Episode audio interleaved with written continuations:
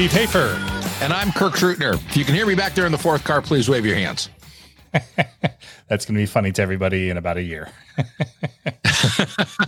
and for all of our tour guide friends out there listening, thank you. How you doing, Steve? I'm doing great. How are you?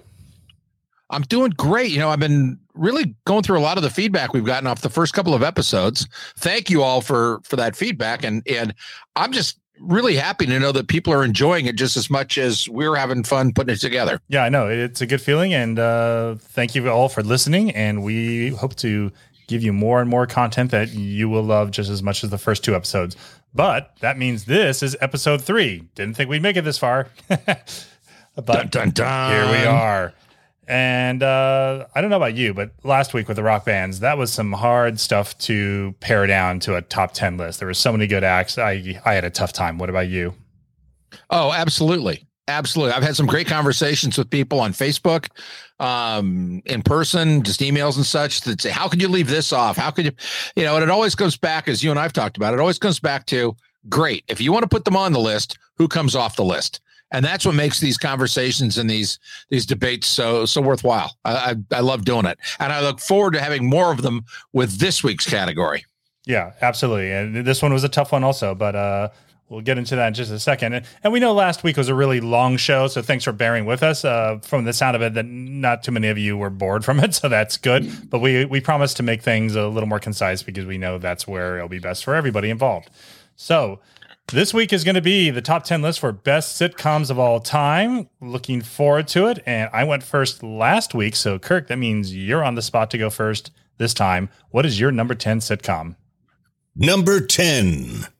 My number 10 sitcom. Well, I do want to remind everybody that this is the first time you're hearing my list. That's right. And it'll be the first time I'm hearing your list. So any reactions we have are honest and earnest. And it, it's, it's the, the conversations that Steve and I have had for years and years and years. Um, Any reactions I have to you are purely chemical, just so we know. Absolutely. So I've got my top 10 just to give you an idea of some of the shows that bubbled under that didn't quite make it. Um, if you're a fan of news radio or Golden Girls or The Good Place, sorry, I'm going to disappoint you. So with my first choice at number 10, uh, this was the first sitcom I really became aware of as a, a teenager um, realizing that it wasn't like a lot of the sitcoms I'd seen previously in the 60s. This was the Mary Tyler Moore Show. Uh, it aired in 1970 to 1977, 168 episodes. Uh, and it was the first sitcom I realized was a little bit different. Um, it was more conversational humor. It was less set up the punchline, give the punchline humor. Um, it was truly an ensemble. Uh, the supporting cast was just as funny as Mary Tyler Moore, and she let them have their space and let them shine as well. Um, and it was really, you know, part of that wave of comedies that started coming on CBS after they decided to get rid of what they called the the rural comedies, the Beverly Hillbillies, the Green Acres, the Petticoat Junctions, etc. So it also didn't hurt that I had a huge crush on Mary Tyler Moore ever since the Dick Van Dyke show. So I was predisposed to like the show uh, from the beginning. So my number 10 is the Mary Tyler Moore show. Yeah. If you had to say who were your two two or three favorite guest stars or supporting roles that that weren't Mary? Supporting roles. I, I mean, if you're not talking regulars, if you're not talking like a Ted Knight uh, or or uh, uh Betty White, I mean, Betty White probably is in that that mm-hmm. that you know guest starish uh, kind of thing. Um, you know, obviously the supporting cast was terrific. Whether it was Rhoda, um, you know, Valerie Harper, whether it was uh, uh, Phyllis. Cloris Leachman, yeah. Cloris Leach, sorry, doing the Frau Blucher thing there. Um, I mean, just really, really good people, you know, all along the way. Even Julie Cav, I'm going to say her name wrong, Kavner, um, mm-hmm. as Rhoda's sister. You know, that was her launching pad, and she's still working, you know, to this day. So yes, she is. You know, Mary Tyler Moore show was just a great Saturday night, you know, appointment viewing, and and again, it, it made my list just number ten. And Julie's still the voice of Marge Simpson, yeah. isn't she? Yeah, yeah, yeah. That's amazing. Uh, before I get to my number 10, a uh, couple of things that you won't see on my list are uh, The Big Bang Theory, which I think you mentioned, and Friends. You will not see those two on my list. My number 10 is The Office. It's uh, the American remake of a British uh, hit. I know a lot of the lists that you read and everything, The Office is really, really high on their list. And it is a very funny show. But you know, it's uh, it's that mockumentary uh, style, which I, I do like that. It's a that dysfunctional office staff. Um, but I really think it was definitely stronger in its first three to four seasons, even though in the latter seasons still provided a lot of good laughs and storylines. I just think there was a bit of a plateau or a drop off for me. A lot of that might have started going hand in hand once Steve Carell left as well. Uh, but a lot of good people uh, in the cast, uh, such as uh, Jenna Fischer, John Krasinski, uh, Rainn Wilson, Craig Robinson, BJ Novak, Ed Helms. Uh, you know, just Mindy Kaling just goes on. There's a really nice cast. Uh, but uh, I think you know part of the reason for me is just to watch all those deadpan reactions of the office staff looking at the Steve the stupid things that Steve Carell's character would say. Uh, very funny. Not any higher than number ten for me personally, but that's my number ten. Yeah, The Office didn't make mine. E- either version of The Office didn't make mine. Uh, I thought it was a little one note. Unfortunately, I loved all the performances. I loved all of the, the actors that that you mentioned, but to me, it just seemed like kind of the same thing over and over again. And I might have missed it. Again, send your cards and letters to me, care of populistpodcast.net. Uh, but The Office did not make my list. What made your number nine on your list? Number nine. My number nine, again, send those cards and letters. This is a little bit out of the box, but my number nine was The Monkees. Nice. Ran from 66 to 1968. 56 episodes. This is the shortest amount of episodes on my list. But honestly, without the Monkees, there is no MTV. And that's going to be a recurring theme through my list, which is what are those shows that had an influence then and continued to have an influence afterwards as well. Uh, also had one of the best nicknames in TV history. If the Beatles were the Fab Four, the Monkees were called the Prefab Four because they were assembled to be that youthful group to appeal to the kids. But they broke through the original idea, which was just this kind of zany, silly thing. They took a lot of the inspiration from Hard Day's Night, the the style and tone from Hard Day Night from the Beatles. In fact, Mickey Dolenz said that John Lennon said, "The Beatles got us." It's like the Marx Brothers. And that's exactly what it was. It was that youthful exuberance. It was a little bit of, you know, how much can we get away with?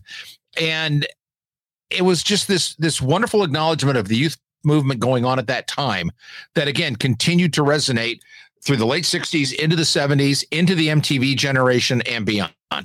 So I've got the Monkees at number 9. Yeah, man, that was a must see TV after school for me almost every week. Absolutely. Every week. And I've had the pleasure of working with three of the Monkees. Uh, very nice guys. Uh, Mickey Dolenz, Davy Jones, and Peter Tork. Uh, didn't meet Mike Nesmith, but I hear he's great too. um, my number nine. And his mother, what Mike Nesmith's mother invented what? Uh, Post-its, right? Post-it notes? A liquid, Liquid paper. Yeah, paper. yeah, yeah, yeah. Very good. Yep. Um, my number nine is what your number 10 was, The Mary Tyler Moore Show. Uh, created by James Brooks. I love all James Brooks shows uh, because he would always laugh pre- by all of the jokes preceding by like a minute, and you hear his very distinctive laugh in the background, which is kind of a ha ha ha, hilarious stuff.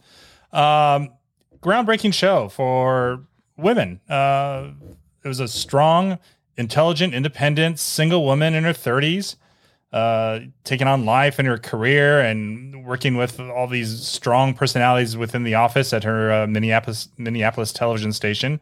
Um, and Mary herself was a strong anchor for this cast because I'm sure there were a lot of strong personalities within the cast itself, uh, both on stage and off. But the show's strength for me didn't really lie in any historical episodes or anything like that, uh, but more in its consistency. Every single episode delivered. It was smooth. It was like a Cadillac. It- you know, it was just going to come at you. You knew you weren't going to be disappointed. You were going to laugh a lot.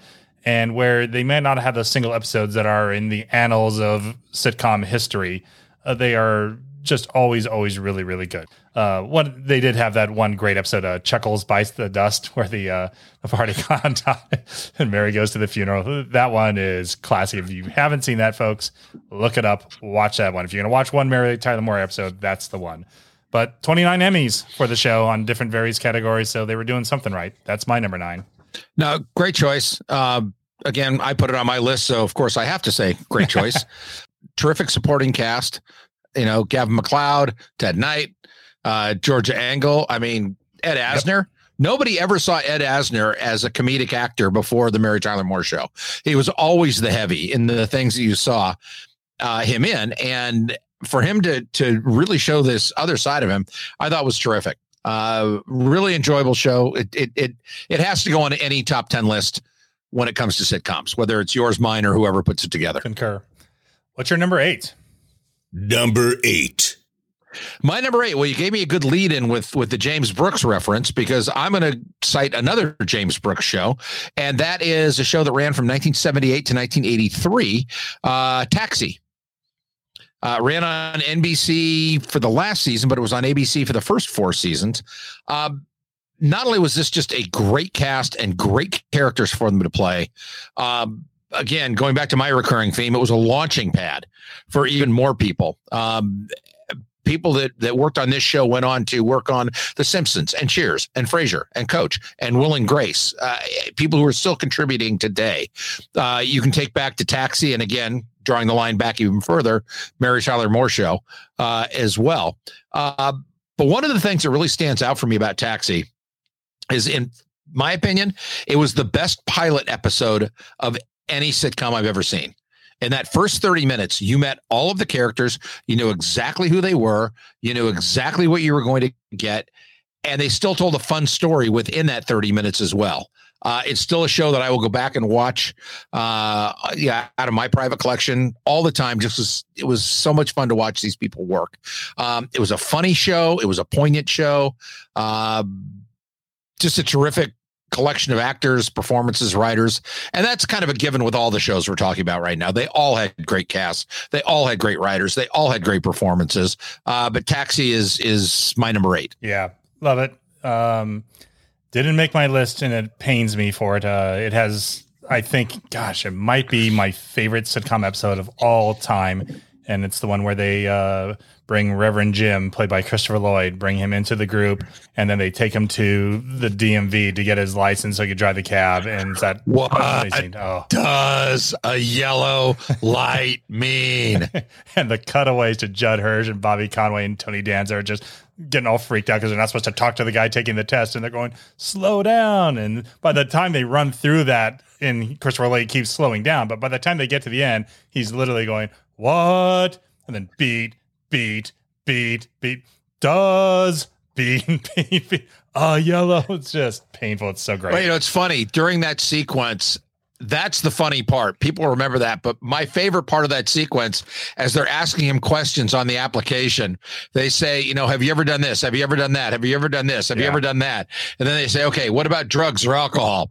And he just looks up bewildered and says, oh, that's a tough choice. just picture perfect writing. Just a, a great ensemble. Brilliant. Good show. That's my number eight.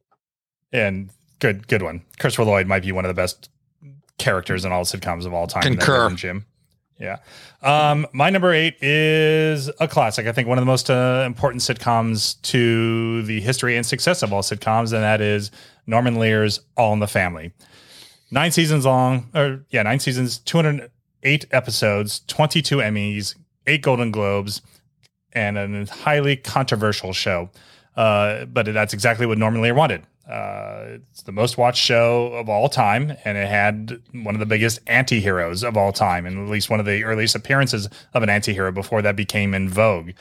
Uh, but Lear wanted more than a show with just a bunch of jokes strung together. He wanted to mirror things that would happen in the real world, and he did that through the Bunker family with Archie and Edith, his wife that he called Dingbat all the time, and Meathead, played by Rob uh, Rob Reiner, his son-in-law Mike Stivic, and Sally Struthers, his daughter Gloria, and it was basically just a one, you know, one or two set show, but all this stuff happened and they took on different challenges for life of racism and religion and things like uh, swingers. There was an episode where they met swingers and they definitely were anything but the swinger type. Um, and then is dealing with the family that moved in to the neighborhood, and that was the Jeffersons. Uh, Sherman Hemsley, Isabel Sanford, and Mike Evans as their son Lionel. Uh, and Archie was a bigot, and he had to deal with this, and you know it was tough. And it was we got to watch every single week how he would learn his lessons and move on. So great show, important show. That's my number eight. Well, it, it's funny, you know, as you talk about it, you go, okay, you know, a bigot lives in the neighborhood and the black family moves in next door, and stories have to deal with that. I mean, that's substantive, substantive. You can edit this out. Substance. This has substance today, let alone in 1970 when this wasn't being done. I mean, this was remarkable stuff. Um, I've got All in the Family uh, a little bit later in my list, so I'll save all of my witty thoughts for that. But I think All in the Family, again, deserves to be on any top 10 list when you talk about situation comedies. Yeah, absolutely. About the only ding that I could give it is just the fact that it was older and it was limited really to just a couple sets usually. That's what dropped it down a little on my list. And anyway, what's your number seven? Number seven. My number seven is Cheers. Uh, 1982, 1993, 271 episodes. I mean, that's amazing.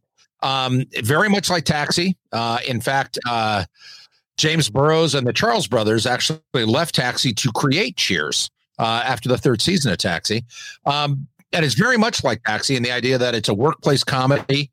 Um, you've got a bunch of unique, interesting characters that kind of orbit the flawed leading character, whether it was Alex Rieger in Taxi or whether it was Sam Malone uh, in Cheers. Uh, but by even by the middle of the first season, that cast was a well-oiled machine.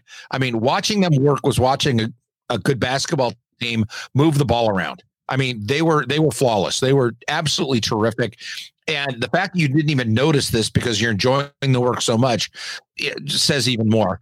Um, Cheers is one of those shows that that I watched from beginning to end. Look forward to every episode all along the way. Had fun talking to people about it when you go back to work on on Monday. Uh, and it also had one of my favorite scenes in any sitcom, and that was the final scene of the final episode when Sam Malone is responding to somebody knocking on the door and he says, We're closed. And as he walks out, he straightens the picture of Geronimo, which was the picture that Nicholas Colasanto, the actor who played coach, kept Yeah. in his dressing room. And then they put on the set to acknowledge his loss after he passed away, I think after the third or fourth season. Mhm. Uh, but he just straightened the picture and walked out. I just thought that was just such a sweet, poignant moment uh, to to cap off the wonderful run of this show. Uh, so, Cheers is my uh, my number seven. yeah, it's um an amazing show. Definitely amazing show. Uh, and a great ep- that episode, that final episode was one of the better final episodes uh, around. If you had to pick two other episodes that really stood out to you, do you have those?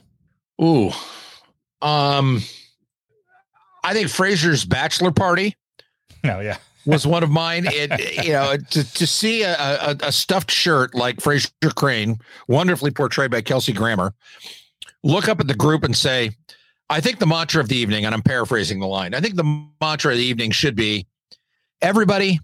Have fun tonight. Everybody Wang Chung tonight. it was was just you know it was such a dry deadpan guy who's trying to relate to people using pop culture and having no idea what he's doing kind of thing. But it was sweet. It was endearing. Uh it, it was it was terrific. I i, I really I, I really like that episode. But honestly it's like trying to pick one of your favorite kids. The- the- all the episodes really really did play very well. Right. I remember the one episode where uh, there was a competition going on between Sam and Henri, the French bartender who was filling in for a little while, and they had to get uh, X amount of women to, to commit to dates before midnight or whatever. And then Sam could have won in the last minute, but it was like a Miss Lonely Hearts type character, and he didn't want to take advantage of her. So he just sacrificed the contest. Didn't do it. So Henri wins and he rings the bell and he goes, I won. I won. France wins. France wins. To which Norm says, You don't hear that very often. no, great lines I, my favorite line for the show is when uh diane brought in a mime to entertain the crowd at cheers and sam's like diane you better get him out of here or there's going to be clown white all over these walls Uh, Really? great. just good stuff you never didn't laugh when you watched an episode of cheers Yep. And uh, we will talk about that a little more on my list for sure. Uh, my number seven, however, is show that I just really love. And it's not on a lot of people's top tens. Um, it is a newer show, but it's done kind of in an old style. And it is the show How I Met Your Mother. Um, I like the show because one, the whole premise is kind of cool because all the episodes are small stories about the overall writing story of the series, which is how the narrator, which is the Ted character, uh, how he met the mother of his two kids who he's telling the story to. And so every single episode is just another little piece to that big story, uh, whether it pertains directly to finding that woman or not.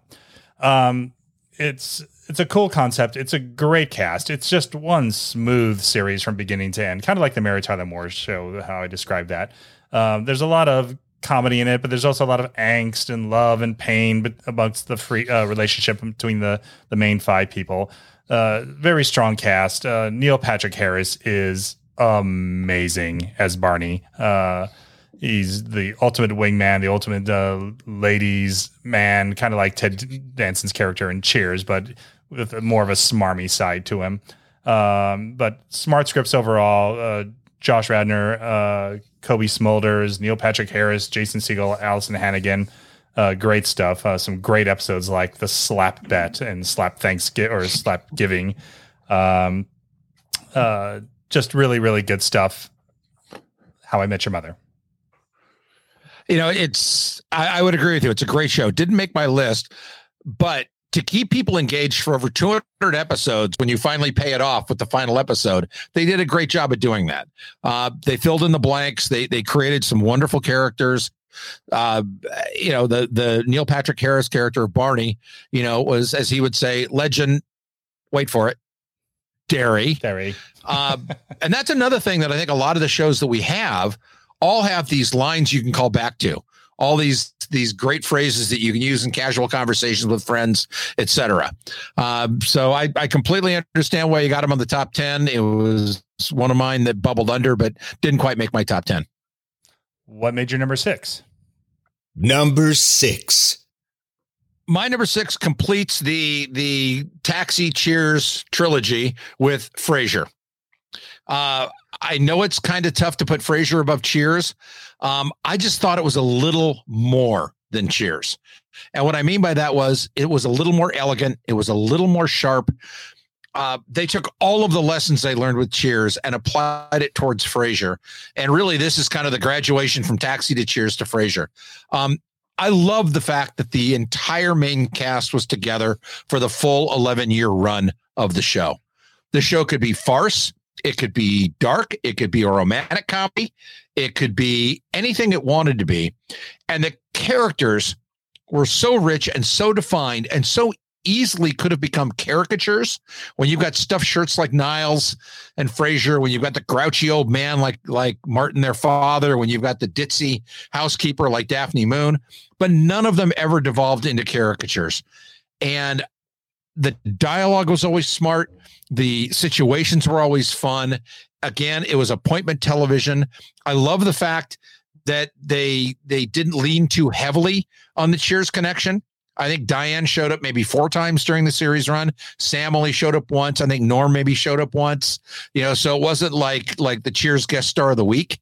Um, they had some great supporting characters where they needed them the radio station. People like Bulldog, people like Gil Chesterton, uh, the barista over at the coffee shop they would go to. It was a small little show, but it was incredibly well written, incredibly well cast. Uh, and I just really admired what they were able to do. So Frasier is my number six. Yeah, love that show. And spoiler, I'll be talking about it in just a couple minutes. Uh, fantastic show. My number six is a show that I never ever thought would be on this list. Um, I had to be dragged kicking and screaming once upon a time to continue watching it. Uh, and that show is Parks and Recreation. Um, the first season of Parks and Recreation is nowhere. Um, sorry, it, it's too dependent on Amy Poehler. It's wasn't very good, and I stopped watching. Almost everything I read on the reviews, and all my friends who have seen it, and they it has a lots of fans said, "Don't even bother. Start on season two, episode one," which I did, and I couldn't put it down. It was a completely different show. It was so much more smart. Uh, also shot kind of in that mockumentary style, but it became so much more of an ensemble show, and the humor was even better and sharper and crisp, and there was callback jokes and so much more for guys like Nick Offerman and Rashida Jones to do. The additions of Adam Scott and later Rob Lowe were big things uh, for them. Uh, Chris Pratt, Aziz Ansari, uh, Aubrey Plaza, really good good stuff uh, by a great cast. Uh, it's funny. It tackles a lot of different subjects, and it does it in a very offbeat humor way. Um, and it, hooked me. And uh, I still have like one season left to go, but I it made such a big leap and improvement, and I think it is so smart in so many ways that uh, it it made my list as number six. Call me impressed. Well, let me ask you a question. It's not on mine. Um, a lot of modern comedies aren't. Um, for me, I think you need longevity. I think you need staying power. I think you need you know a number of things that only time can give you. But let me ask you: if you were to do this list again in a year, do you still think it would be as high as number six on your list? Um, well, that also depends, you know, on what's going to come along in the in the future too. Something might come up great, like Ted Lasso, which is a new show that I'm watching. It only has one season, but man, it's off to a great start. So I'm having you know, fun watching that too. Yeah, it's I, I love that show. Um, but Parks and Rec did have 125 episodes, seven seasons, so it's not like a really small sample size of a show that just lasted for three or so. Good point. Um, so uh, yeah, it's a good question, and I don't know, but I got to tell you, I think for right now, yeah, it does stay on my list. Well, I do like the cast. Uh, you know, there's what's not to like about Amy Poehler or Chris Pratt. You know, a, a pre Jurassic Park, pre Guardians of the Galaxy Chris Pratt. Um, yeah, you know, you know, they they did a great job in bringing some really talented, engaging people together, and I can see why it could make a top ten list. Didn't make mine, but I can see where it could make it. Yeah, Nick Offerman is just fantastic. This dry curmudgeon, I'm your friend, but I'm not going to show you that I'm your friend kind of way. It's great. Right. Let's move on. What's your number five? Number five. My number five is a perfect reflection of the Kennedy era. So we're going to go back a few years. Uh, this is the Dick Van Dyke Show, uh, 1961 to 1966, 158 episodes. Uh, you know, let's just start with the fact that it's got an incredible your show of shows pedigree. Carl Reiner is the creator. Uh, you know, the characters that Morey Amsterdam and Rose Marie played were actually based on Mel Brooks and Selma Diamond, who were writers in the show of shows writers room, uh, which also included, you know, Neil Simon, Woody Allen, et cetera, et cetera, et cetera.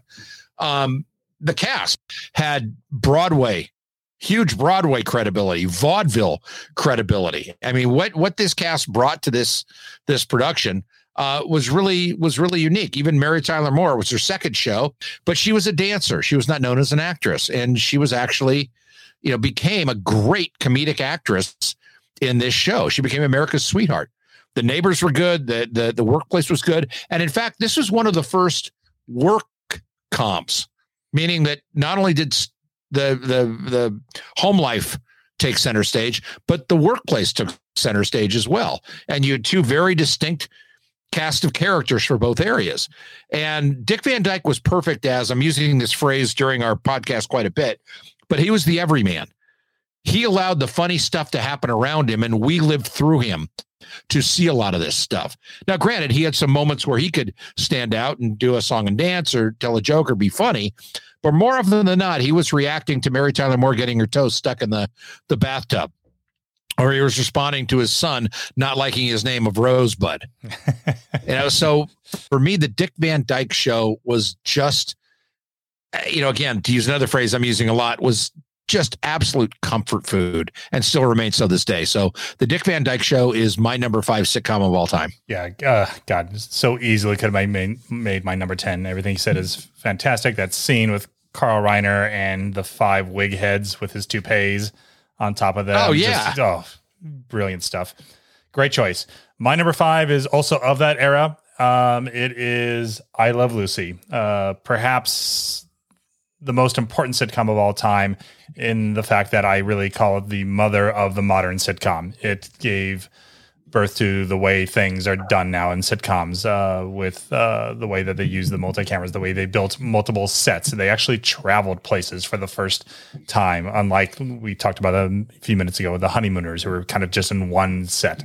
Um, a show that was purely built as a star platform for Lucille Ball. Uh, she and Desi were fantastic together. Uh, Vivian Vance, William Frawley uh, as Ethel, and Fred Mertz are amazing. And it was the physical comedy that Lucy could do, along with the, the mugging and the just the standard joke delivery. It's the beautiful physical comedy that she did. The the conveyor belt scene, the stomping the grapes scene. You know, just all the stuff that you remember. Uh, the uh, Vitameatavegamin commercial. Just some Hallmark classic. Have you had some already? No. At least I'm not admitting that. Every show, you knew Lucy would get herself into trouble or she'd say a little lie that she'd have to get out of. And you just loved watching her and Ethel try to make things better. Uh, it was the most watched show in four out of its six seasons. Uh, all things in life come from something great that comes earlier on. And uh, to me, that's what this is in the sitcom world. It is that greater thing that gave birth and inspiration to all the great things that came later. So that's my number five. I Love Lucy. And it's funny you bring up I Love Lucy because Number four. I Love Lucy is my number four.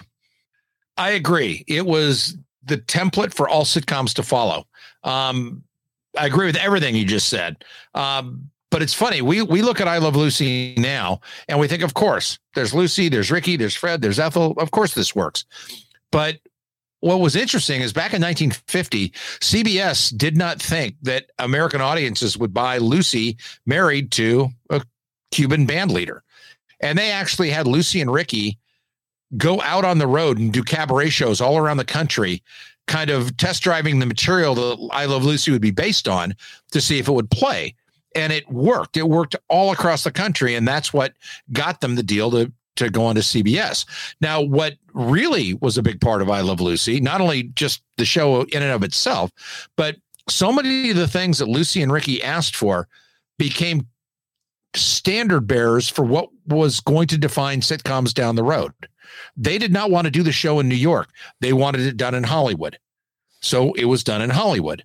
They didn't want kinetoscopes of this being sent back and forth. So it was filmed. Thank God it was filmed. That allowed I Love Lucy to become the first syndicated show that made any kind of difference uh, in in the world of syndication. What was the old phrase that at some point there's an episode of I Love Lucy running somewhere in the world? It is one of the most beloved sitcoms of all time. It's hard not to put it higher on the list but at the end of the day, it's still a show that was done in 1950. It was still a show that was helping to define the generation rather than being the generation. Um, so my my number four is I Love Lucy. Yep, we've said it all. I think it's a strong, strong show. My number four is something you mentioned earlier, and that is Cheers. Um, you said so much of it. That's great, uh, and I totally agree with it. Um, lot of people don't know the bar itself was modeled after uh, the Bull and Finch bar in Boston, uh, which I believe is still standing. Um, and uh, it was it the longest running sitcom on NBC at, at, the time. Eight straight years of the top 10 ratings, number one in 90, the 90 to 91 season, 28 Emmys, 111 nominations, six Golden Globes. Uh, fantastic show. Um, it was sophisticated humor uh, it was relatable daily situations and conversations, which everybody loved. And like you said, they would tune in every week, waiting to see what these friends of theirs were going to do that week. Um, and it strove to be more challenging than the normal sitcom. So it, it wasn't feeding you just dumb, obvious jokes. That They had that sometimes, especially with Coach and Woody. But the other guys were throwing really intelligent stuff at you. Um, there was an NBC promotions uh, exec who complained uh, because the show was so smart. He said, I don't know how to promote a show that makes Schopenhauer jokes. He knew how to do this dumb stuff, but uh, it's a fantastic show. You said a lot of it. Um, I just uh, love the show altogether. And uh, so Cheers is my number four. Nice. I, I again, I, when you get to any of the shows on these lists, I could put them in any slot yeah. because they're they're just that you really good. can. This is this is the way these rank for me this week right now.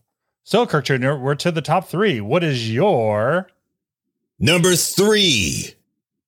My number three, I'm going to steal a little bit of your thunder uh, right now. My number three is arguably the most popular show of all time.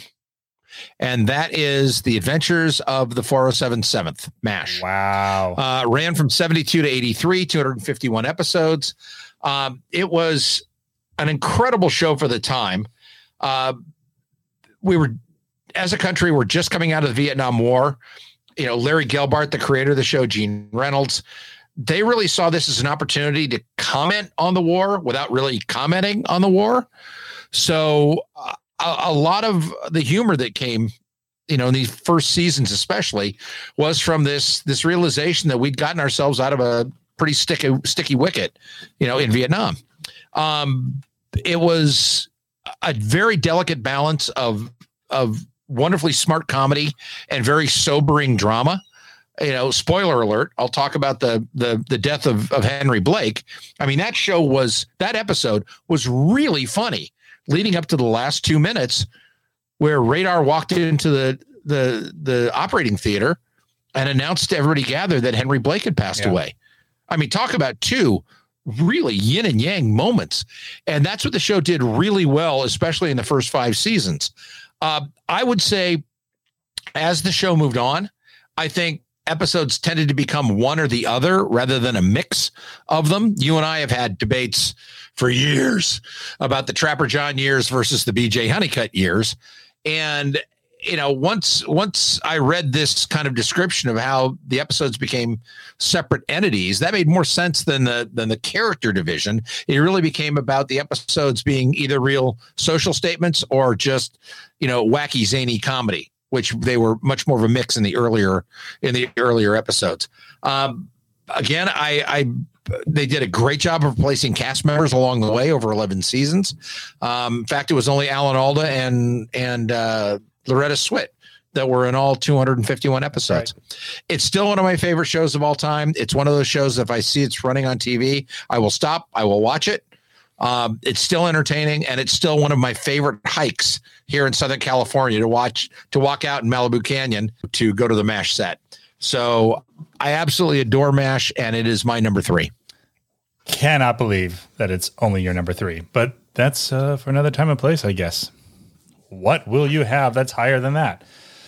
My number three is the spinoff to Cheers. I also have Frasier coming higher in my list than Cheers. And I think a lot of the reasons you stated, but it's it is a recognizable character from a very loved sitcom. So it was a it was an obvious spinoff. And it is an incredibly smart written show and with an incredibly talented cast.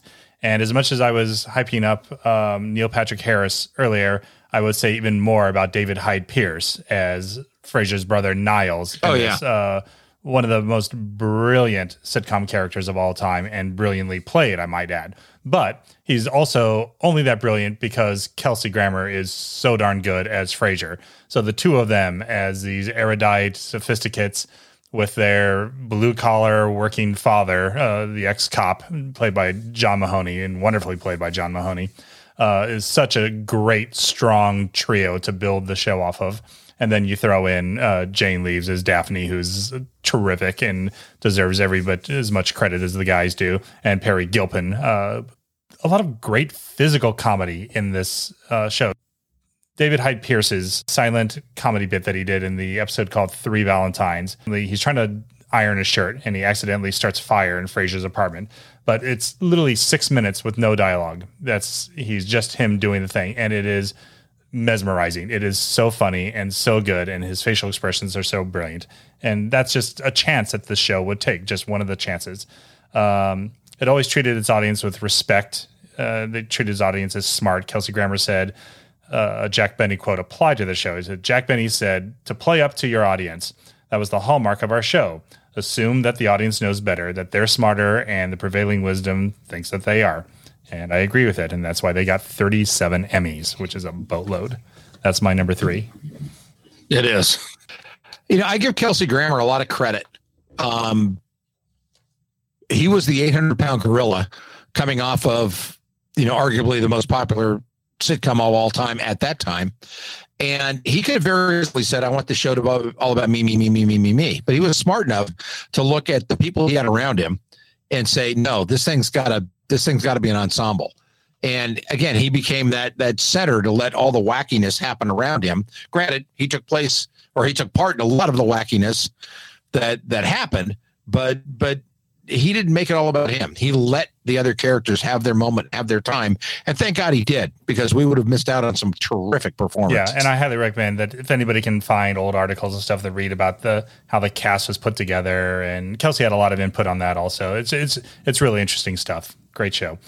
All right, here we go. What is your number two? Number two. My number two. no no sympathetic characters in this show. the the catchphrase of the show was no hugging, no learning. It's a show about nothing. And for a show about nothing, it left an incredible impact on American viewing audiences. And this is the 1989 to 1998 comedic series Seinfeld. I mean, this was a show that was a master at taking life's smallest idiosyncrasies, things that we all know far too well, and making great comedy out of it. Um, it, it was a show that that again was that must see television back in the 90s. Um, and it could have very easily, along with Friends, uh, which did not make my list, it could have been the most influential comedy of the 90s. Great performances. I love the fact, again, the cast did not turn over. It was also, you know, as we've talked about, very landlocked into Jerry's apartment or into the diner. They really didn't go too many other places. Although I will admit, the one episode that took place entirely in a parking structure is one of my favorite shows. But it also gave us some of the most quotable lines of the 90s. All right. There isn't a week that goes by where my girlfriend and I don't walk into a room and look at each other, slap a piece of furniture, and go, I'm out. You know, there's shrinkage. There's hello, Newman. No soup for you. And I can go on and on and on and on and on. The only ding I can give this show is that they didn't stick the landing with the finale. Yeah. I think they overthought the finale. They tried to do too much, or you know, again, they followed their heart for for 171 episodes. They just didn't do it properly in that last episode. It shouldn't mar the legacy of the show, but that's the only reason I don't put it a little bit higher is they didn't stick the landing with the final. So Seinfeld is my number two.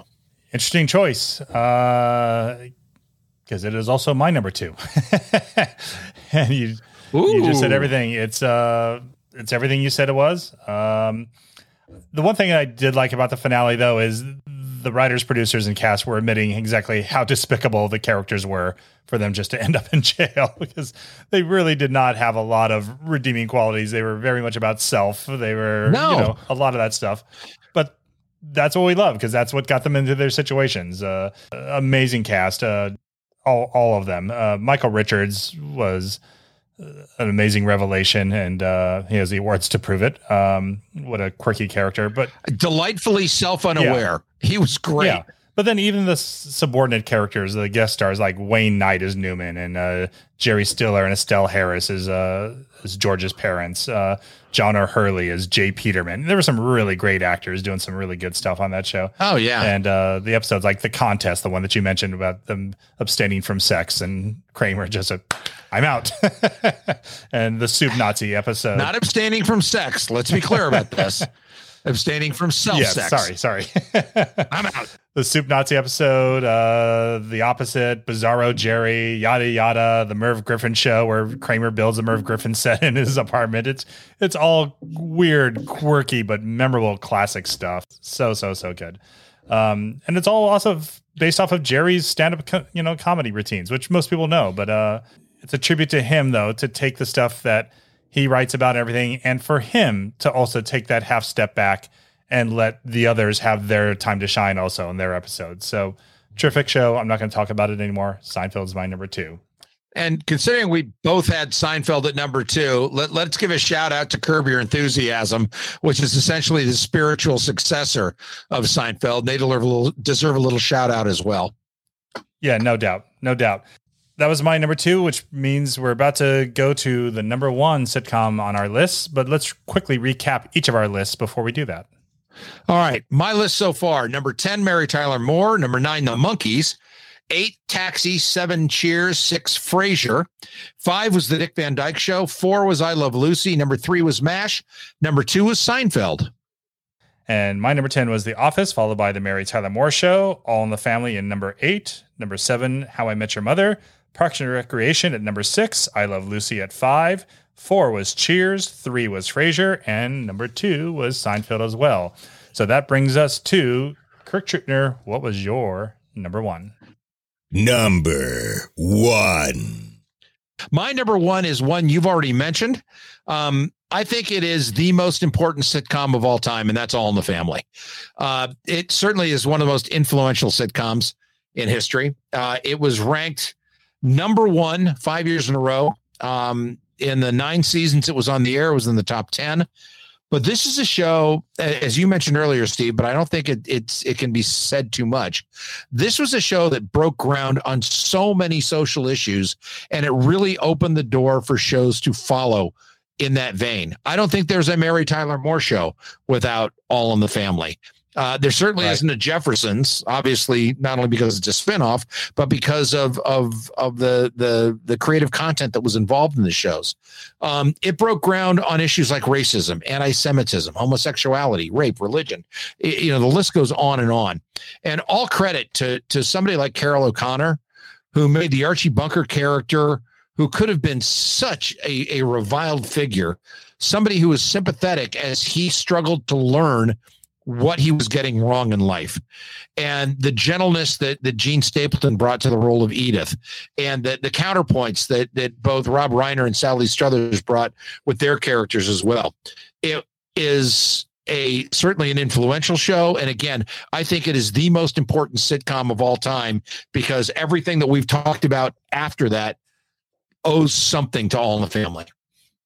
Well said. And I'll give you that it might be the most important sitcom of all time, but it's not the best sitcom of all time. And that is my number one, which you mentioned already, and that is MASH.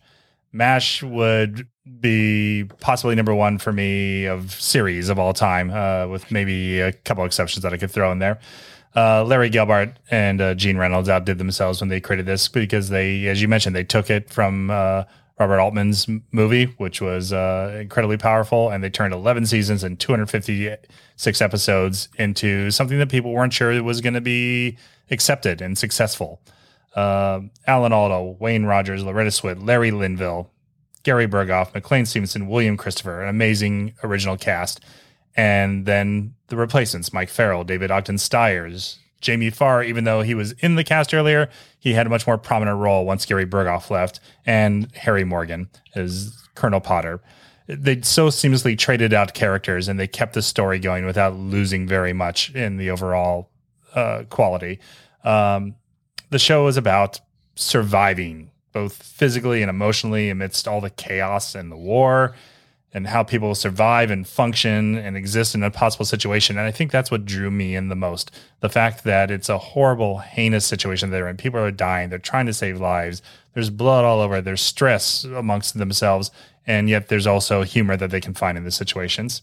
Uh, people came and they went. Then in the record breaking finale, it was the most watched show in television history in February of 1983.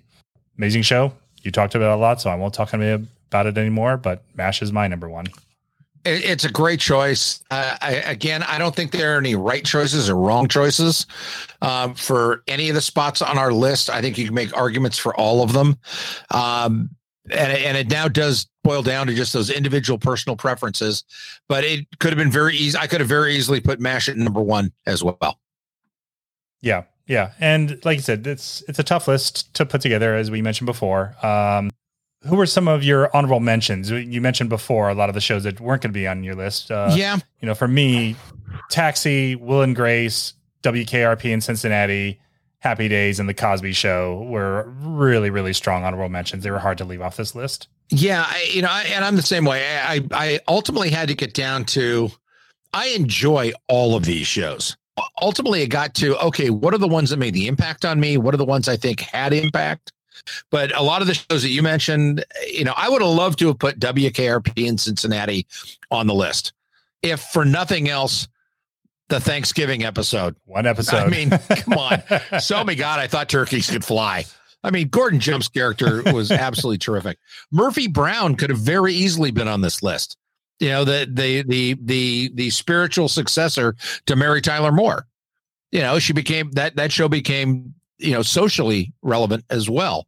Um, in terms of modern comedies, I wasn't a fan of a lot of them, but I could have put The Good Place on there very easily. I think it's a smart, simple, devious little comedy. So yeah, there's a lot of shows. The Odd Mhm. Couple. I would have loved to have put The Odd Couple on here. The original Yeah, Tony Odd Randall and and Jack Klugman. yeah. You know, you know, show that that again, you've got Neil Simon, you've got Garry Marshall, you've got all these great people that are involved with it. Yeah, th- this list could have easily been our top sixty. Oh yeah. There's shows like Barney Miller. you Yeah. know, there's a lot. Just you keep coming across things that are just amazing. Yeah. All right. Well, that was our take on the top 10 sitcoms of all time. We're going to take a quick break, but we'll be right back for the guest list segment with this week's special guest. Be right back.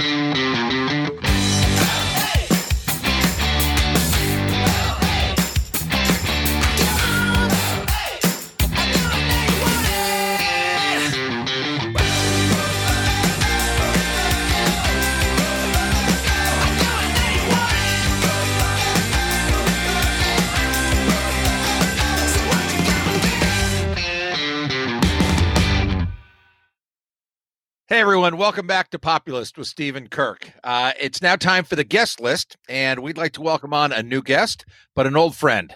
That's right. We have with us Sandy Logan. She's been a casting director for almost 25 years, casting over 65 pilots, 40 series, movies of the week, and theater. She was nominated for an Emmy for the hit show Monk back in 2003 and served as vice president of casting for both ABC Studios and the ABC Network. She currently casts Dynasty, Nancy Drew, and Mr. Iglesias. And we are very happy to have our good friend, Sandy Logan. Hi, Sandy. Hello. Hello Hey, to my two lifelong friends. Hello. So glad you could join us. How are you doing? How you holding up? you know, uh 2020. 2020 Say no is- more. Yeah, it's very challenging in so many ways, but you know, there's a lot of gifts that come with 2020. We have more time to spend with friend with family, with friends on Zoom. I mean, I'm zooming more with friends that I haven't seen in years, and I've now seen them four times on Zoom in three months. It's it's it's crazy. Well, I, I'm glad you're looking for silver linings. I, I think that you almost that's the way you have to look at 2020 is silver linings. For sure. I have a beautiful collection of masks. They're in many, many colors and many shapes, and they're they match all my clothes, just like buying purses now. And uh, you know, I save hundreds of dollars by not going to restaurants. I've learned how to cook a pot roast. It's weird. Like it's just a weird year. Absolutely. Um, yeah, I, I normally see Sandy a couple times a year on my different trips down to LA. And so we've already Zoomed uh, about three times uh, during the pandemic. Yeah. So we're a little ahead of schedule, which is great. um, question for you. Since uh, you are such an accomplished casting director, and you have been doing it so long. When you are casting for a pilot episode, uh, you have all the character descriptions and so forth, but how do you know you have the right person for the role before you show them to the producers? Well, that's a good question. I mean, you, you don't ultimately always know. And sometimes I think I have the perfect person and I get into the room all excited and uh, come out as a Debbie Downer. like, oh, I really thought that was okay. Uh, oh, oh, you liked that guy. I went, wow, didn't expect that to, you know. Um, and, and because I do both drama and comedy casting, and I get asked all the time, what do you like better, drama or comedy? And I think when you're casting drama, you're trying to find the actor who makes the moment the most interesting. And when you're casting comedy, you're trying to find the guy or girl who makes the joke funniest. And so it's a lot more objective when you're casting comedy because they're either funny Right. or they're not. and with drama, it's subjective because I liked that version. Ooh, I liked that version. Ooh, I thought it was more interesting when he just stared at her. Well, I thought it was more interesting when he got angry at her. So you're dealing with two different varieties. So in some ways, comedy is easier because it's it's much more objective. It's right there. But there are a lot less people who could do comedy well. So true. Yeah, you're you're the only person in the industry I think would say that comedy's easier than drama. You know, you go back to the old phrase that you know, dying is easy, comedy is hard. I can see what you're saying that that somebody's funny and you know it. But in That's drama, right. it's like I like that, I like this, I like that, I like that. It makes a lot of sense. Yeah, I, it's still hard to cast comedy because there are so few that really are exceptionally funny. I mean, there's there's funny, and then there's I cannot believe how funny this human being is, or they bring something unique to the joke that wasn't even written that way, and the writers go crazy. But if you go too far and you rewrite their joke, they hate you. So it's the very, very, very thin line that you walk as an actor. Do you have that one person, that one actor, that one actress that you saw, you loved, you went home run, nobody had ever heard of, you took them in and producers loved them and you kind of came out and went, knew it, knew it, knew it, knew it. It's almost like your discovery. Yes, many, but my most recent one was two years ago. Um, in 2018, I went to a showcase, a theater showcase. They have theater actors from NYU and Yale and Juilliard and Carnegie Mellon and UCSD and UCLA, and they all come out to LA and they do a showcase for casting directors and agents and managers. And I saw this one girl in the Carnegie Mellon showcase, and I thought, oh, this girl's really good. And she did a scene from Newsroom. It was so interesting. And afterwards, I contacted her manager. I said, while she's here in LA, can I meet with her? And we went and had coffee for, I don't know, an hour and a half, two hours. It was crazy. She said, I'm going to go to New York and I want to have that experience living in New York. I said, great. I'm going to keep an eye on you. And I sent her a couple of roles that she self taped in, in New York for and went on tape. And then a year later, almost to the day, probably 10, 11 months later, I started the Nancy Drew pilot. I thought that could be interesting. And then the, the, her manager called me from New York and they got her on tape in New York and I loved it. And I showed it to the producers the next morning and they loved it. And we flew her to LA and she tested Right. and she's playing Nancy Drew. What a great feeling. That's That's, that's, just got to be a great feeling for you and her. It's it's great for her. It's great for the show. It's great. The producers found someone they can really write to. She embodied the character the way they explained it to me. She did a great audition, so the studio and the network were happy. She is an incredible human being, kind to every actor on that set. She's a leader in every aspect of the word as you know being mid 20s and being number one on the call sheet is a lot to carry on shoulders and she's she's incredible Kennedy McMann an amazing actress really truly Great story. Absolutely. Well, great story. Good. Love it. So, Sandy Logan, casting casting director and television veteran. Are you ready to reveal your top 10 for your guest list? The guest list.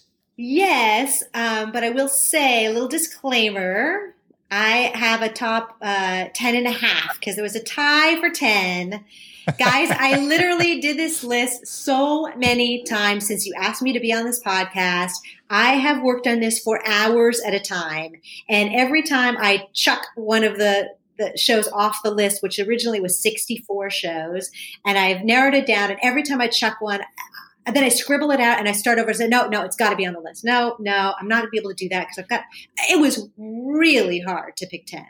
So it is I, hard. I finally got to 21 two days ago and I said, okay, the, I'm just going to have the top 11 or tied for 10, 10, 11. And then the others would be my backup 10. Uh, I can't believe I can't add to my list, but I can't for now. So you're you're going to pull out the special guest courtesy card and actually give us 11 in your top 10. Okay, that's fine. Yes, please. That's what we do for our special guests here. You are definitely allowed to do that. so Thank you. Let's you. start with your number 10 or number 10s, it sounds like.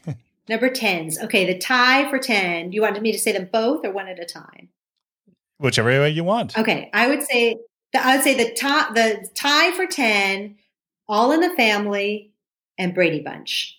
Oh, good.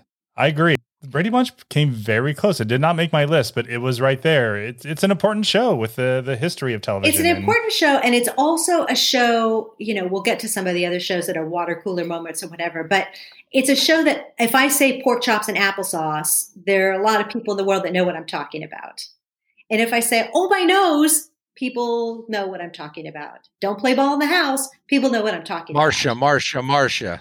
Marsha, Marsha, Marsha, right? So there, there's so many parts of that show, and you know, it, it still reruns on television, and it, it's on Sundays, so I tape it every Sunday and I watch some old episodes, and it's still got a lot of heart to it, and it's still got a lot of lessons that were that I watched as a kid and uh, watching that that show and realizing this is also a mixed family. It was, you know, parents that were bringing children from another marriage, and that was still new in the 60s and 70s. So, uh, yeah, definitely worthy of, of top 10. Absolutely. Both good choices. What's your number nine? Number nine is MASH.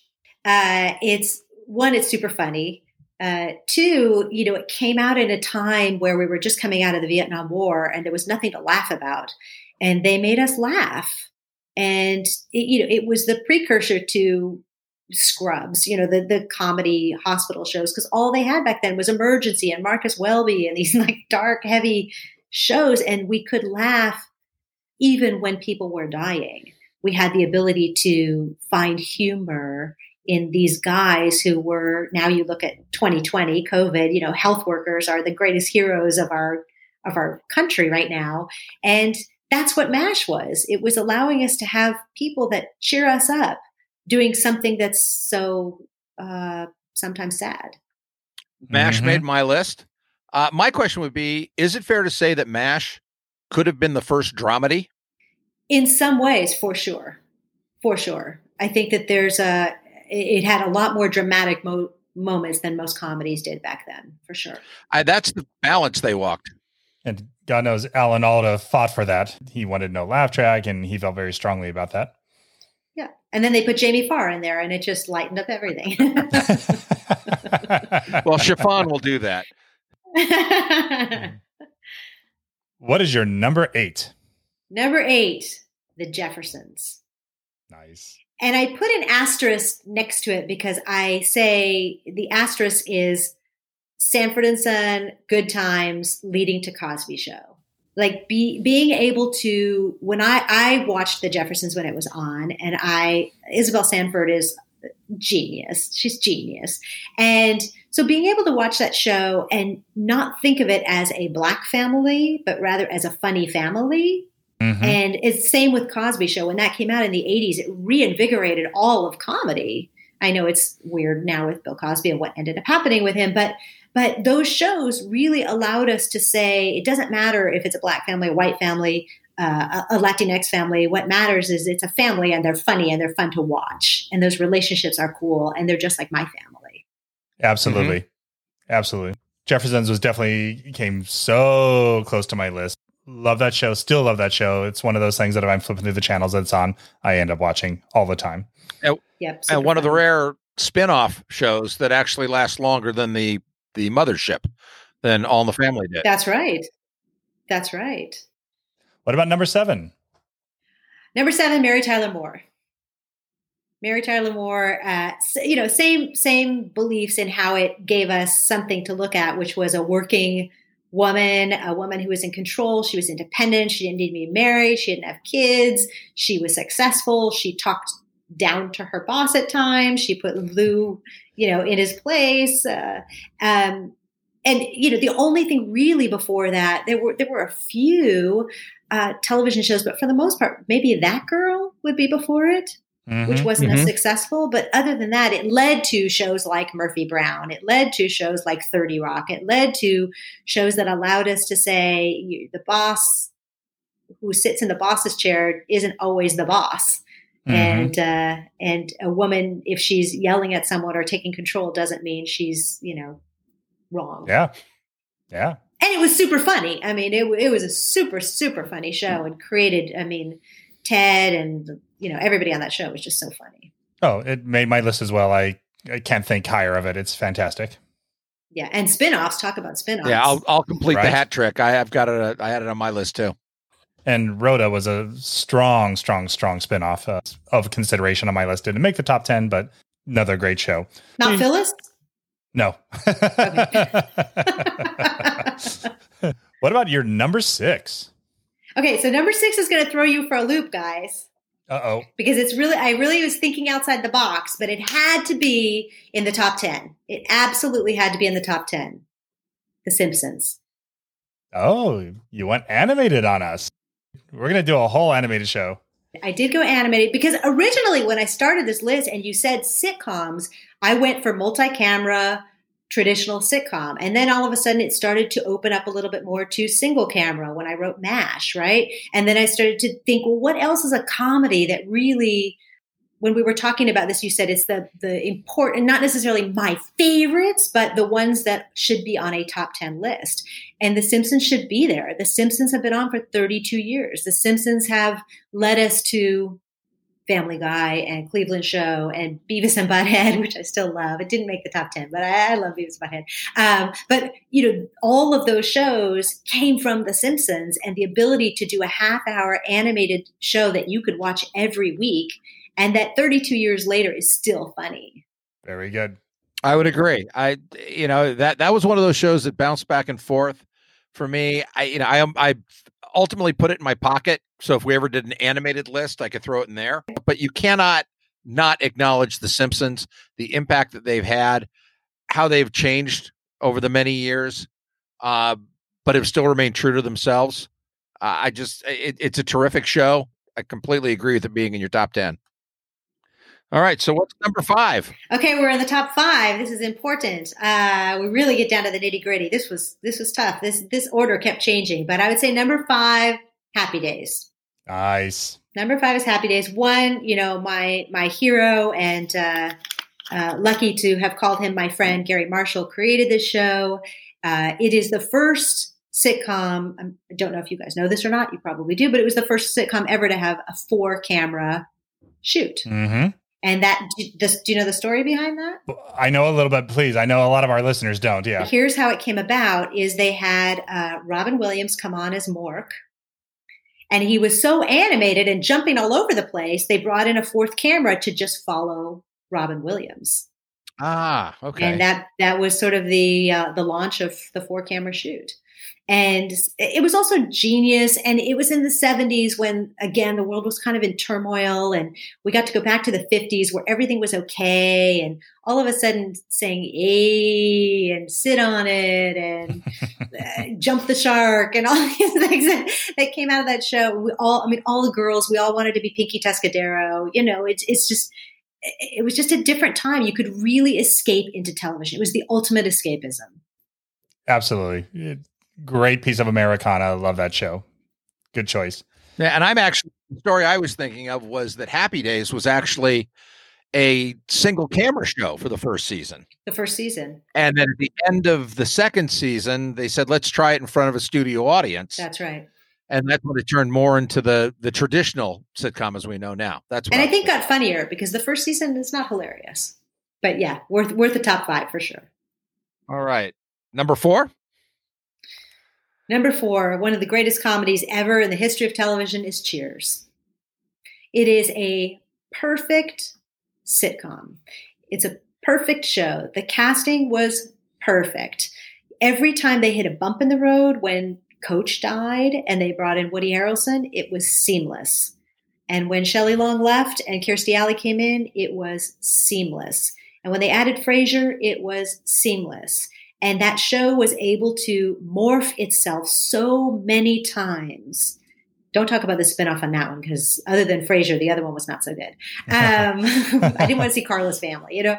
Um, but but it it really made you laugh. It made you feel like uh, homey, like there was a place that you know where everybody knows your name. Who wouldn't want to hang out in a place like that? Love it. Absolutely. Great show. Always near and dear to my heart. And I love those the stories also where John Ratzenberger initially was as Cliff was just going to be a one episode guy. He was just going to show up. He had a bit and they loved him so much. And then they just wrote him in, wrote him. And the next thing you knew, he was never leaving. Great, great show. What about number three? Number three. Okay. One of my favorite shows of all time I love this show. It is not on repeats anywhere. I can't find it, but I sure wish I could. I would watch it over and over. Is Soap. Nice. I'm so glad somebody put this on their list. I love that show. And when they did that show, there were no, speaking from a casting director, there were no famous people on that show. Uh, Richard Mulligan, Katherine Helmond, Billy Crystal's first big break, really uh, Ted Wass, who I'm very happy and lucky to call a friend. I've worked with him on many, many shows as a he's a director. Um, and Jennifer Salt, who turned into be this amazing, incredible writer of television, and Robert Guillaume? Robert Guillaume, uh, uh, Jay Johnson, like just throw it out to the ventriloquist. You know, like it was just a weird show that was not so weird that you couldn't connect to it. I mean, Richard Mulligan would just sit there, snap his fingers, and then he thought he was invisible. And I think that's hilarious. this is no show does that. It's a, it's genius show, and it also was the first gay character on television. Uh, with right. Crystal's character, and it opened the door to being able to do shows like Will and Grace. It was more accepted, I think, and that was that was very risky to do. If you think about, you know, you know, in the 1970s, it wasn't um, popular to do that necessarily, but worked out. It's hard to believe now, but when that show first aired, if I'm remembering this right, when that show first aired, it actually had a parental guidance warning on it. Is that right? Yeah. It was one of those, you know, due to mature subject matter, you know, I was like 13 or 14. It was like, that's like catnip. you know, you're not not going to watch that show now. It's got a parental warning on it. But you look back Yeah, now and go, are you kidding me? This is G rated stuff. yeah, this would not be on HBO. Yeah, that show, along with another one of my shows, have some of the biggest laughs I've ever had in a sitcom ever. Just some of the individual bits that they did when they were all sitting around the, the guys are all sitting around the table and Chuck and Bob are there and the, the dummy's getting sick and he's about to throw up and he ends up passing out as they all leave and they stick him with a bar bartender bill. It's just ingenious stuff. It's hilarious, Yes. hilarious show. Good choice. Here we are down to your top two, the big ones. What's number two for Sandy Logan? Number two is uh, probably a lot of people's number two or number one or number three is Friends. It's such a good show. It lasts over time. It's still on. I still watch it. It makes me laugh. There are so many episodes we remember from it. If I say we were on a break one more time with my sister, like we do that all the time. it, it's there's so many moments from that show, and it, it it also what's so interesting about that show is they didn't really rely on the guest stars like so many other sitcoms did. Um, you know, one of the shows that did not make my list that's down, you know, in the other part that I, I felt bad leaving, but I did is Gilligan's Island because they were able to do a show with just their core group. I mean, the Harlem Globetrotter, Globetrotters showed up one time, but other than that, Gilligan's Island was just the, the, the people who were on that boat, the seven people. And I think Friends did the same thing where the majority of their storytelling really were the six of them. And it, and they Mhm. were successful at it. And and it's funny and it's memorable and 20 years later you watch one of those episodes and it's still just as funny. It's very to me, it's very much like Cheers in that respect. You you've got your core group, they play off each other well. You've got a couple of settings, mainly the coffee shop and the apartment, and that was ninety percent of the show. And they and they made it work really, really well. They did. Successful. And alas, don't think any worse of me, but it did not make my list at all. I wouldn't think it would, Steve. But that's the thing. This is it's very subjective. It's it's your particular slant on Yeah. things, and Friends is in my honorable mention. It's not that it, you know I didn't like the show. I like the show tremendously, but as you said, it's tough to put some of these lists For together. sure. I had the same problem last week with the rock bands. It was hard to eliminate. Oh, some yeah. of these For groups. sure. Uh, s- so all your work and effort trying to pare down your list of 2000 down to 11. what is your number one? Well, here's the thing about number one. I never pared it down. I put it as number one, and throughout the last week and a half of working on this list, it has stayed at number one. Is I Love Lucy. Of course. I Love Lucy is the quintessential definition of a situation comedy. There are situations and it's funny. And it is a core group of people, but the guest stars made each episode individual and unique. Anything from, you know, the the people at the Copacabana Club or the, you know, John Wayne or whoever it is that was on the episode or their trip to California. Then all of a sudden they have a baby and there's, you know, little Desi. Like they're just every, every uh, little Ricky, everything about that show was unique. It was the first major sitcom.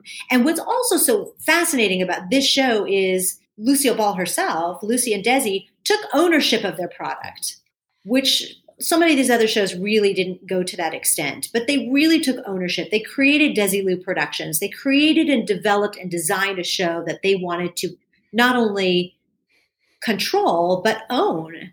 And because of that, Desilu Productions went on to do Steve, something I'm sure is on your drama list, Star Trek, right? um, and and create this whole realm of television because of what they set up back in the 50s, which back then was very simplistic television.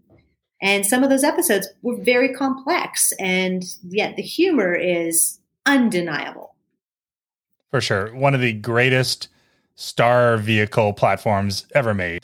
It's amazing. And it's definitely, to me, the mother of modern sitcoms. Oh yeah. Very, very, very important show in all of television, let alone comedies. Great choice. Well, you talk about you talk about casting a comedy.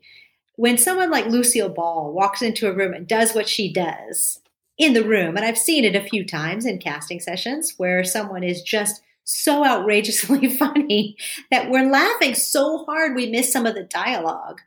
And that's what she did. She was fearless in her comedy. It didn't matter if she looked stupid. Oh, I know. She was fearless. And it was, that was genius television. Genius. Well, that's an excellent choice, and uh, that's an excellent list altogether. But we would expect nothing less from you, Sandy Logan. I have to tell you, there's a few things that did not make my list that I'm just going to throw out there. Please do. We always do. Also, Okay. Here are the few that are on my backup list, but I really think should have honor, like you said, honorable mention, right? Veep, The Office, Seinfeld, Taxi, It's Garry Shandling Show, which almost made the top 10, hmm Chico and the Man. I love that show so much, I can't stand it. uh, Modern Family, Dick Van Dyke, Fawlty Towers, Mhm. oh yes, and Get Smart. yep. Oh yeah. I played around with Get Smart Those also. have all been in the hopper over the last couple of weeks. All right, Sandy. So to review your list, All in the Family and Brady Bunch tied for 10. MASH, Jeffersons, Mary Tyler Moore, Simpsons, Happy Days, Cheers, Soap, Friends, I Love Lucy. Blindside. And now here comes the blind side. Uh oh. Steve, Sandy, from your list, from these shows, what are the top five spinoffs? Uh, I would say from Happy Days, it would be Laverne and Shirley. Uh, for Cheers, it would be Frasier. Jeffersons, it would be Benson. Did that come from Jeffersons? I think it did, right? I think that came from so oh, that came from Soap. That came from Soap. No, Jeffersons was before that, in the 70s. Jeffersons was, was there a spinoff? Of and you can have more than one was- from a show if you want to include Mork and Mindy from Happy Days. Oh yeah, well then I would do Mork and Mindy. I would do Laverne and Shirley. I don't think I would do Joanie Loves Chachi. I'm gonna leave that one off. Uh, but yeah, Cheers was basically Frasier. Jefferson's I, Jefferson's was a spinoff of All in the Family, so I'm not sure there was a spinoff. Yeah, I don't to think there was either. Just like I, I don't remember one for I Love Lucy. Was there? No. Uh, well, there was the Lucy show that came afterwards. Yeah. and then Yeah. I don't know that there was a spinoff of Friends. Um, No.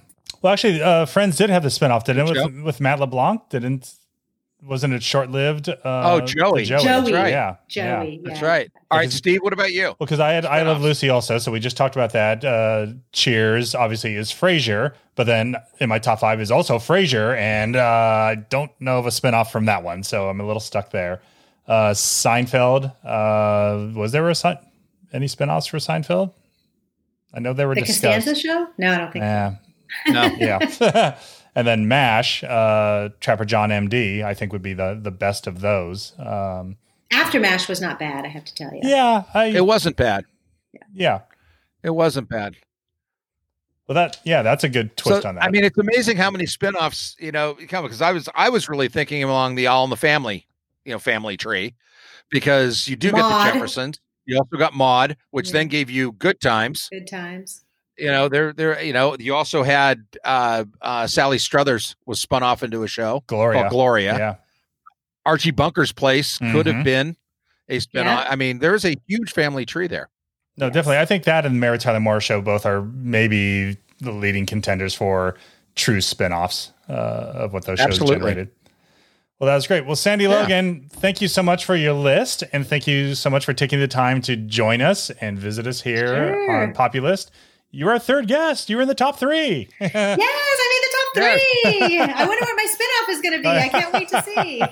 Well, we appreciate all the time and effort. It was a great list, and and it's always a blast to talk with you about this. Stuff. Oh well, you know, you guys have been in my life since I was 20 years old. And I'm now So, 30. five years. I'm now 30. Uh, yeah. and, uh, and I think about those days often. And, you know, it's not often that you have friends in your life that you don't see for a year and then you see them and it's as if you saw them two days ago. I know exactly. Absolutely. We feel Yeah. the same way. And we look forward to the next time that we get together, just either personally or for on the show. But hopefully, the get together personally will come first. Probably on Zoom That's right. for the few months. Absolutely. But Be well, I'll you take guys. it. Stay safe, stay healthy, wear a mask. Absolutely. all of the above. Thanks, Sandy. Watch, Love you. watch, watch TV. Bye bye. Thank you. Bye bye. Bye. All right. Well, that was great. It's always great to see Sandy, and I knew she'd be good for uh, this particular show because, man, she has done it and seen it all in the world of television and casting. She really has, and and you know she's always been just someone who's great to talk with, to talk to, and and so happy we could get her on the show. Thanks, Sandy. Well, that did it for uh, the guest list, which brings us to our next segment. The Populist. And on the populist, we had uh, more of you, the listeners, vote on our poll this week. So the trend, uh, the numbers keep going up. We thank you for that. Tell your friends to go vote next time. We just want more and more because the more people get involved and give us feedback, the more we like it. So the populist list this week was at number 10, a tie for The Cosby Show and The Jeffersons. Uh, both great shows, both mentioned uh, a little earlier here. Sandy had Jefferson's high on her list. Uh, number nine was Will and Grace. Number eight was Modern Family. Number seven was another tie between All in the Family and Parks and Rec. Wow, talk about two ends of the spectrum there. Uh, old show, new show. Uh, number Kinda like six. Sandy's, her tie was All in the Family and Brady Bunch. Yeah. the nice show and the crotchety bigot. um, number six was the Mary Tyler Moore show. Number five was another tie between I Love Lucy and Frasier. Number four was Cheers. Number three, The Office. Number two, Seinfeld. And number one, MASH. I think you and I tend to agree with that number one there. Well, it didn't make my number one, but it's I up know, there. but I was just trying to get you to change your mind. Well, folks, that about does it here. But we do want to add one more new segment that we have called the A List. And the A List is a segment where we name a person making a positive impact on the world today, uh, just to bring a little more positivity to our world. And Kirk, who is your A Lister? My A-lister for for this episode is uh, a 21 year old Ironman athlete by the name of Chris Nikic. I hope I'm pronouncing his last name correctly. But just a week or so ago, he became the first triathlete with Down syndrome to complete the Ironman triathlon. Incredible effort. Uh, huge shout out to all the people that worked with him. And and the the whole beauty of it was, as he said, the idea was it's all about inclusion anybody can do anything. And he wanted to be the person to show others what was possible. And I just think that's absolutely terrific. So, Chris Nikic, Nikic, I hope I'm pronouncing your last name right. You are on my A list. Yeah, that's an amazing story. Um, man, we're going for young uh, people who are blazing trails. My A-lister is an 18-year-old uh, teenage girl who is going to be possibly the uh, the one of the first astronauts to go on Mars. She has her name is Alyssa Car- Carlson, and she's completed every single of the space camp training uh, platforms on her way up to formal NASA training for this program. Uh, she is on the short track to become one of the astronauts uh, that will actually go to Mars. She definitely has her eyes set on that, and she's doing great things for teenagers and for young women. And uh, I like this segment. I think it's something we're going to do. Good choice. You too. Um, so anyway, thanks for joining us again. Uh, we appreciate each and every one of our listeners. Uh, we do this for you, uh, even more than we do it for ourselves. And uh, we normally release new episodes on or about the first, eleventh, or twenty-first of each month. But uh, once in a while, when a topic is too big for one show, we will have a specialty month where we tackle a single subject by breaking it down into four weeks of subtopics. So we really try to cover more than just the main topic. We get down into multiple angles. And January is going to be the first specialty month, and we'll reveal the topic on our next episode. Ooh. What do you think about that, Kirk? I like that. I don't even know what it is. Can I put a list together?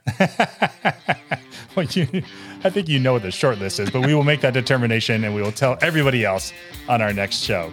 So look for us wherever you find your podcasts. Uh, we're a member of the Buzzsprout community, and we are a vintage year production. And I know Kirk's going to join me in saying Happy Thanksgiving. Happy Thanksgiving, everybody. Thanks for tuning in. We appreciate it. Stay safe. As Sandy said, wear a mask, and we will see you on the next episode. Which will be best classic cocktails. So go to our website at populistpodcast.net and vote. Tell your friends, let them vote. Vote as often as you want right now. There are no restrictions. We will take your votes. Bye bye, everybody. Cheers.